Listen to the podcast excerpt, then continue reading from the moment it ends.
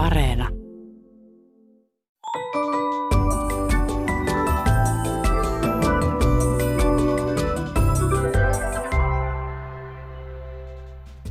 Hei, tämä on Aristoteleen kantapää, ohjelma kielen ja todellisuuden väliseltä harmaalta alueelta, ja minä olen Pasi Heikura.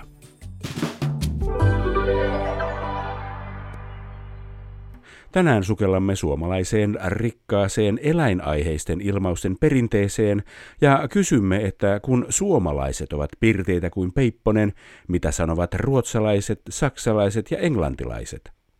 Etäkokouksessamme ruotsin kielen peipposena toimii Janina Orlov Tukholmassa, saksan kielen viherpeippona Dieter Hermann Schmitz Ylöjärven vuoren taustalla ja englannin kielen järripeippona Paul Westlake Lauttasaaressa.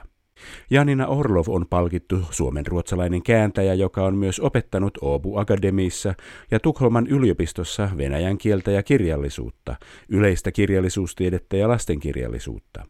Orlov kääntää kirjallisuutta Venäjästä ja Suomesta ruotsiksi. Hän on muun muassa kääntänyt kaikki Sofi Oksasen romaanit ruotsin kielelle. Tällä hetkellä Orlov kirjoittaa omia juttujaan ja kääntää valkovenäläistä runoutta. Dieter Hermann Schmitz on syntyjään Saksan Reininmaalta läheltä Kölniä. Hän muutti Suomeen viime vuosisadalla opettamaan Saksaa Tampereen yliopiston kielten tutkinto-ohjelmassa. Hänen Kun sanat ei kiitä romaanin saksankielinen laitos Finnish verheiratet oder auf der Suche nach dem finnisten aller Wörte ilmestyi viime lokakuussa. Paul Westlake syntyi Plymouthissa Englannissa ja hän muutti Suomeen vuonna 1978. Hän on opettanut muun muassa Helsingin yliopistossa ja Hankkenilla, toiminut yleisradiossa freelancerina ja kirjoittanut useita kirjoja, muun muassa neljä kirjaa idiomeista. Tällä hetkellä Paul toimii stand-up-koomikkona. Mitä sanoo Janina Orrov, ollaanko Ruotsissa pirteitä kuin Peipponen? Ruotsiksi niin piirteä kuin Peipponen on pig som en lärka, eli Ruotsissa lintu on kiuru eikä Peipponen. Mahtavaa, mutta miten on Saksassa, Dieter Hermann Schmitz? Ähm, sellainen sanonta ei ole olemassa, mutta uskon ja toivon, että maan miehini ovat kuitenkin yhtä piirteitä. Mitä voisi sanoa on, että joku on quicklebendig, siis hirveän eläväinen. Ja siinä ei ole mitään kielikuvaa peiposten kanssa. Selvä, ei voi mitään. Mitäs Paul Westlake, onko teillä englannin kielessä pirteyttä kuin peipponen? On samanlaisia. Esimerkiksi perusjuttu on happy as a lark, joka on onnellinen kuin aamukiuru. Tai sitten piirtö kuin kaunokainen tai päivän kakkara. Oh, the, um, as bright as a button, sekin, terävä kuin nappi. Mutta se lähin ehdottomasti tuli aamukiuru. Terävä kuin nappi. Yeah. Kiehtovaa. Yeah. Muuten mikä se vastakohta on? Synkkä kun syntyy vai? Jos ei ole piirti. Jos... No tietysti pirtää kuin kuollut Peipponen. No niin, just. No niin, mennäänpäs eteenpäin. Suomessa sanotaan joskus, että syö kuin lintu, eli kun syö vähän. Otetaan nyt sitten seuraavaksi saksankielinen versio. Syödäänkö Saksassa kuin lintu? Kyllä joo, ja se on ihan sama sanonta, se on wie ein Vögelchen essen. Siis Vögelchen, se on jopa vielä diminutiivi, siis lintunen, pieni lintu. Oivallista. Entä Paul, onko Englannissa tällaista vähänsyöntiä? Se on ihan sama. Eat like a bird. Joo, se on sama. Että ihminen syö vähän. Hyvä. Entä sitten Janina, onko Ruotsissa syö kuin lintu? On kyllä. Ruotsiksi myös voi syödä kuin lintu. Ettersom en. Vogel. Hyvä. Sitten Suomessa sanotaan joskus tilastollisesta ilmiöstä, että kun poikkeus ei oikeuta sääntöön, niin sanotaan, että ei yksi pääsky kesää tee. Onko tällaista? Kukas nyt on vuorossa? Tässä on vuorossa Paul. Yeah, se on ihan sama. One swallow doesn't make a summer. Mahtavaa. Entä onko sellaista Ruotsissa, Janina? Kyllä, se on aivan sama. En svala gör ingen sommar. Entä Saksassa? Kyllä, se ihan, ihan sama. Eine Schwalbe macht noch keinen Sommer. Ja se tarkoittaa siis, että ei saa vetää liian nopeasti johtopäätöksiä. Ja kuulemma se on Kreikasta tullut. Sellaista sanottiin antiikis Kreikassa ja sieltä se on varmasti levinnyt muihin kieliin. Okei, mahtavaa. Kun se on vanhan kansan sanonta, niin se on sitten vanhan kreikkalaiskansan sanonta. Jos niin kun tuhlaa lämmitys polttoainetta, niin Suomessa sanotaan, että lämmittää harakoille. Onko tällaista ilmiötä Ruotsissa, Janina? Se on sama elda för kråkorna. Se voi olla myös niin, että ikkunat eivät ole tarpeeksi tiiviitä. Hyvä. Entä Saksassa? Sellaista ei ole olemassa, siis sellainen kielikuva harakan kanssa, mutta mitä voisi ylipäätään sanoa, kun on jotain turhaan tehty, on etwas ist für die Katz, siis kissoille tai kissalle. Entä Paul, onko Englannissa harakoille lämmittämistä? Ei, ei, ei. Se on ihan normaali energian käyttö Englannissa. Sitä ei tarvitse miten sanotaan. Olen joskus käynyt Englannissa talvella ja ymmärrän kyllä tuon. Erinomaista. Sitten jos kirjoitetaan huonosti tai tottumattomalla käsialalla, voidaan Suomessa sanoa, että kirjoittaa harakan varpaita tai en saa selvää harakan varpaistasi. Onko tällaista ilmiötä Saksassa nähty, Dieter? Äh, ei ole. Siis mitä voisi sanoa on, että jollakulla on klaue, siis sorkka, kun joku kirjoittaa niin, että ei, ei saa mitään selvää. Muuten, mikä on ehkä vähän samansuuntainen, on kräjenfyyse, siis kirjaimellisesti variksen jalat, silloin kun on vähän töherrys paperilla. Mutta samaa käytetään myös, kun on ryppyjä kasvoissa. Mutta niin tehdään kuulemma niin myös suomeksi, eikö niin? Harakan varpaat voi myös olla ryppyjä, erityisesti silmien ympärillä. Tätä en ole kuullut, mutta enhän minä ole kaikkea kuullut. mutta toi variksen jalat, sehän on ihan lähellä harakan varpaita. Miltä siellä Englannissa äh, harakan varpaat näyttävät, Paul? No ei. Meillä on yksi sana, scribble. Se merkitsi lukukelvoton. Mutta on toinen merkitys, jos mä muistan, että meillä on englanniksi sellainen sanota kuin crowlines, eli väräsviivat. Ne on niin kuin silmien ympärillä, tiedätkö? Eikö nekin harakan varpaat suomeksi? No nyt te tiedätte paremmin kuin minä nämä. No olen kuullut, koska on ollut neljä vaimoa. Mä tiedän, mistä on kysymys. Minulla on vain yksi ja hänellä ei ole harakan varpaita. Hän on piirretty kuin peipponen Kyllä. No niin, Janina, miltä vaikuttaa siellä Ruotsissa tämä harakan varvastilanne? No ne ovat eh, variksen jalat, eli krokfötter. Vilkka, sanotaan, että mitkä krokfötter sinä oikein käytät. Mitä sä kirjoitat? Hyvä. Mitäs tämä nyt sitten tarkoittaa? Eilisen teeren poika. Ei tässä olla eilisen teeren poikia. Sitä käytetään kielteisessä muodossa, että ei tässä ole mitään niin kuin tyhmiä ja kokemattomia. Onko tämmöistä ihmisen kokemuksen ja älykkyyden vertaamista eilisen teeren poikiin teillä Englannissa, Paul? On, melkein sama. He's no spring chicken. Eli se on kevät kana, eikä teerin poika. Mutta se on melkein sama. Teerihän on metsäkanalintu, että...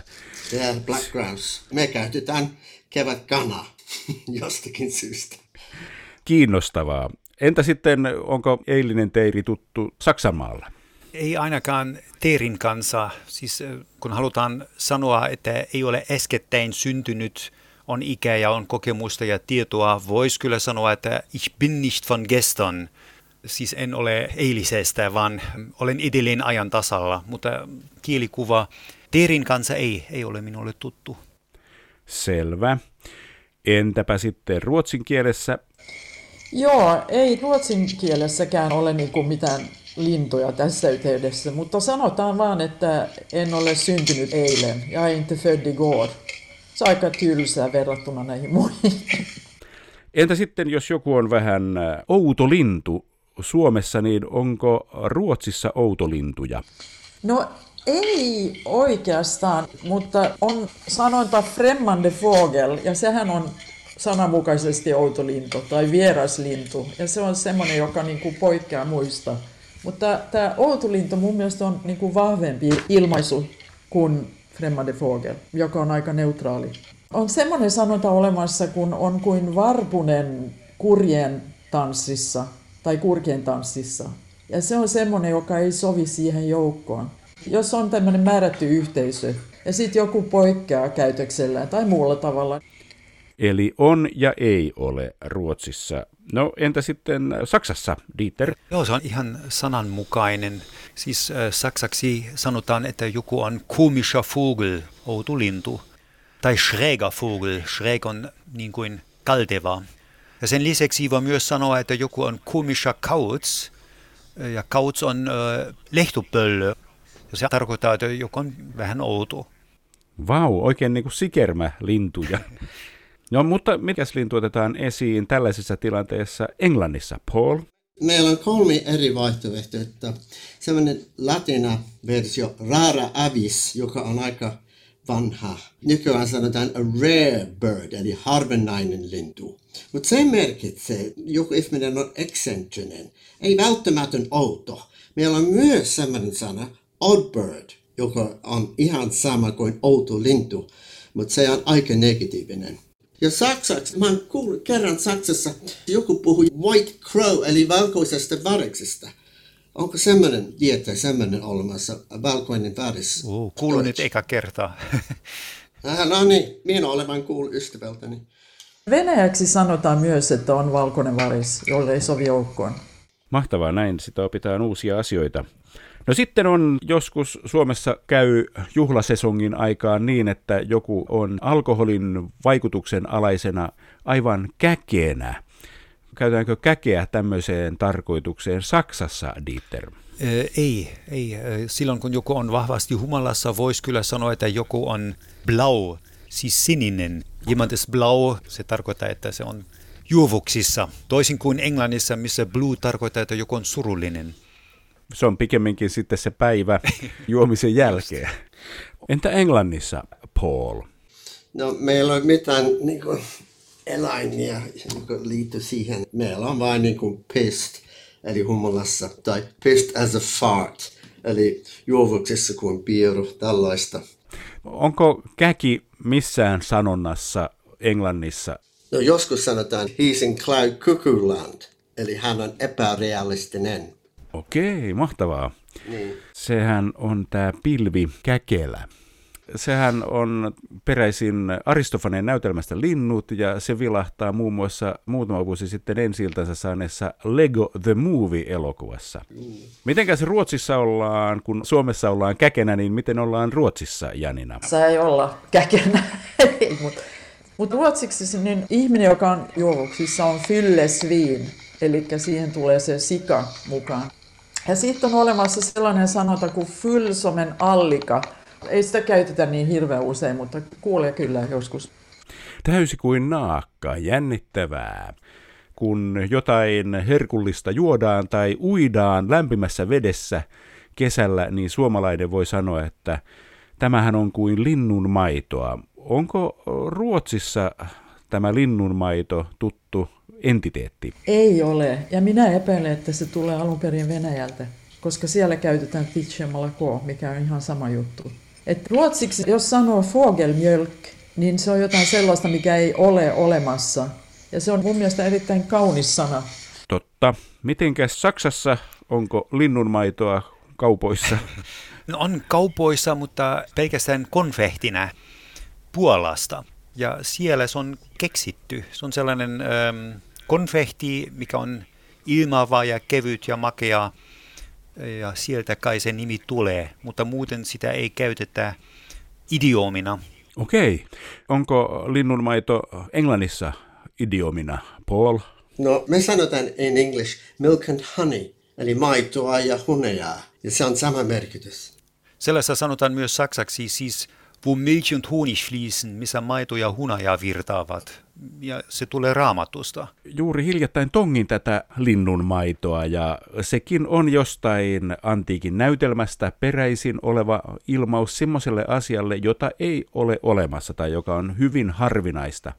Ja tämä Suomen merkitys, että linnunmaito on jotain erityisen hyvää tai että siinä voi jopa uida, niin se on tämmöinen venäläinen juonne tai puolalainen tässä nyt on käyty vähän noita villieläinlintuja läpi, niin käydäänpäs sitten muutama kotieläinlintuun liittyvä sanonta, kun Suomessa jännittää kovasti, ollaan kananlihalla.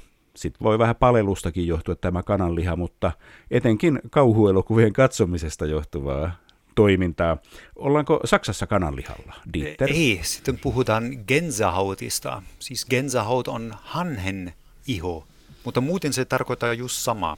Silloin kun jotain on jännittävää tai jos on liian kylmä tai jos on liikuttunut, sitten tulee Gänsehaut. Mitenkäs Paul teillä englannin kielessä? Sama kuin Saksassa. Goosebumps, eli saada hanhen kuhmuja. Ihan sama. No mitenkäs Ruotsissa on tämä jännityksen laita? Tämä on aika jännä juttu sinänsä, koska Ruotsissa sanotaan myös, kuten saksaksi ja englanniksi, että gooshood. Mutta suomenruotsalaiset, joihin minä kuulun, niin tota, me voidaan sanoa myös, että on niinku hönshood, kananliha. Suomen Ruotsissa on siis jonkun verran suomen kielen ilmaisuja käytössä. Kyllä, koska mä tiedän, että jos mä käännän kirjaa täällä Ruotsissa ruotsiksi, niin mä kirjoitan aina gooshood enkä hönshood. Pitääkin olla tässä tarkkana, kun jännittyy eri maissa, että minkä linnun valitsee. Suomessa sitten ihan tämmöinen yleinen kauhistushuudahtus voisi olla tämmöinen kuin voi kauhistuksen kananhäkki tai kanahäkki. Onko tämmöistä kanahäkkiä nähty Englannissa, Paul? No ymmärtääkseni tämä on keksitty Akuankan lehtissä, jos mä muistan. Se oli käännetty, eli toimittaja itse keksi sen. Tämä ei ole oikeastaan panna idiomi, se oli keksitty joskus 50- tai 60-luvulla. Eli se alkuperäinen englanti minä en muista, mutta voi olla suffering succotash tai tällaista. Eli se oli ihan vapaa käännös. Suffering succotash, miten se tarkoittaa? Tuska, sähkä. Mikä? Tuska, sähkä, ruoka. Ah, Suffering succotash, tuska, sähkä. Se on yhtä typerä kuin se kauhistuksen kanahäkki.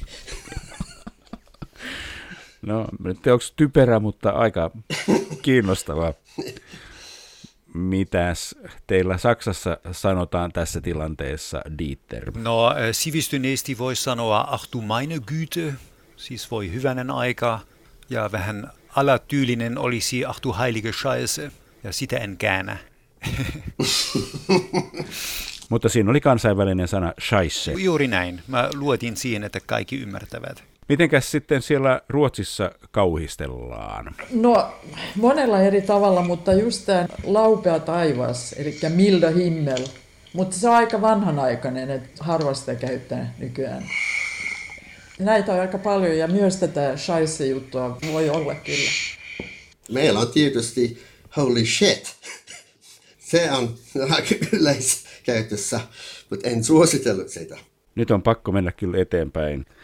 Kuka tahansa voi haluta olla korkeammalla kuin muut kukkona tunkiolla, jossa on nyt vähän sitten semmoinenkin sävy, että pääsee päälliköksi, mutta ei nyt niin kummoiseen paikkaan.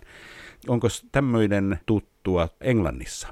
No, me sanotaan rule the roost, mutta se ei ole välttämättä mitään kielteinen, niin kuin Suomessa kukkona tunkiolla. Se on vähän negatiivinen.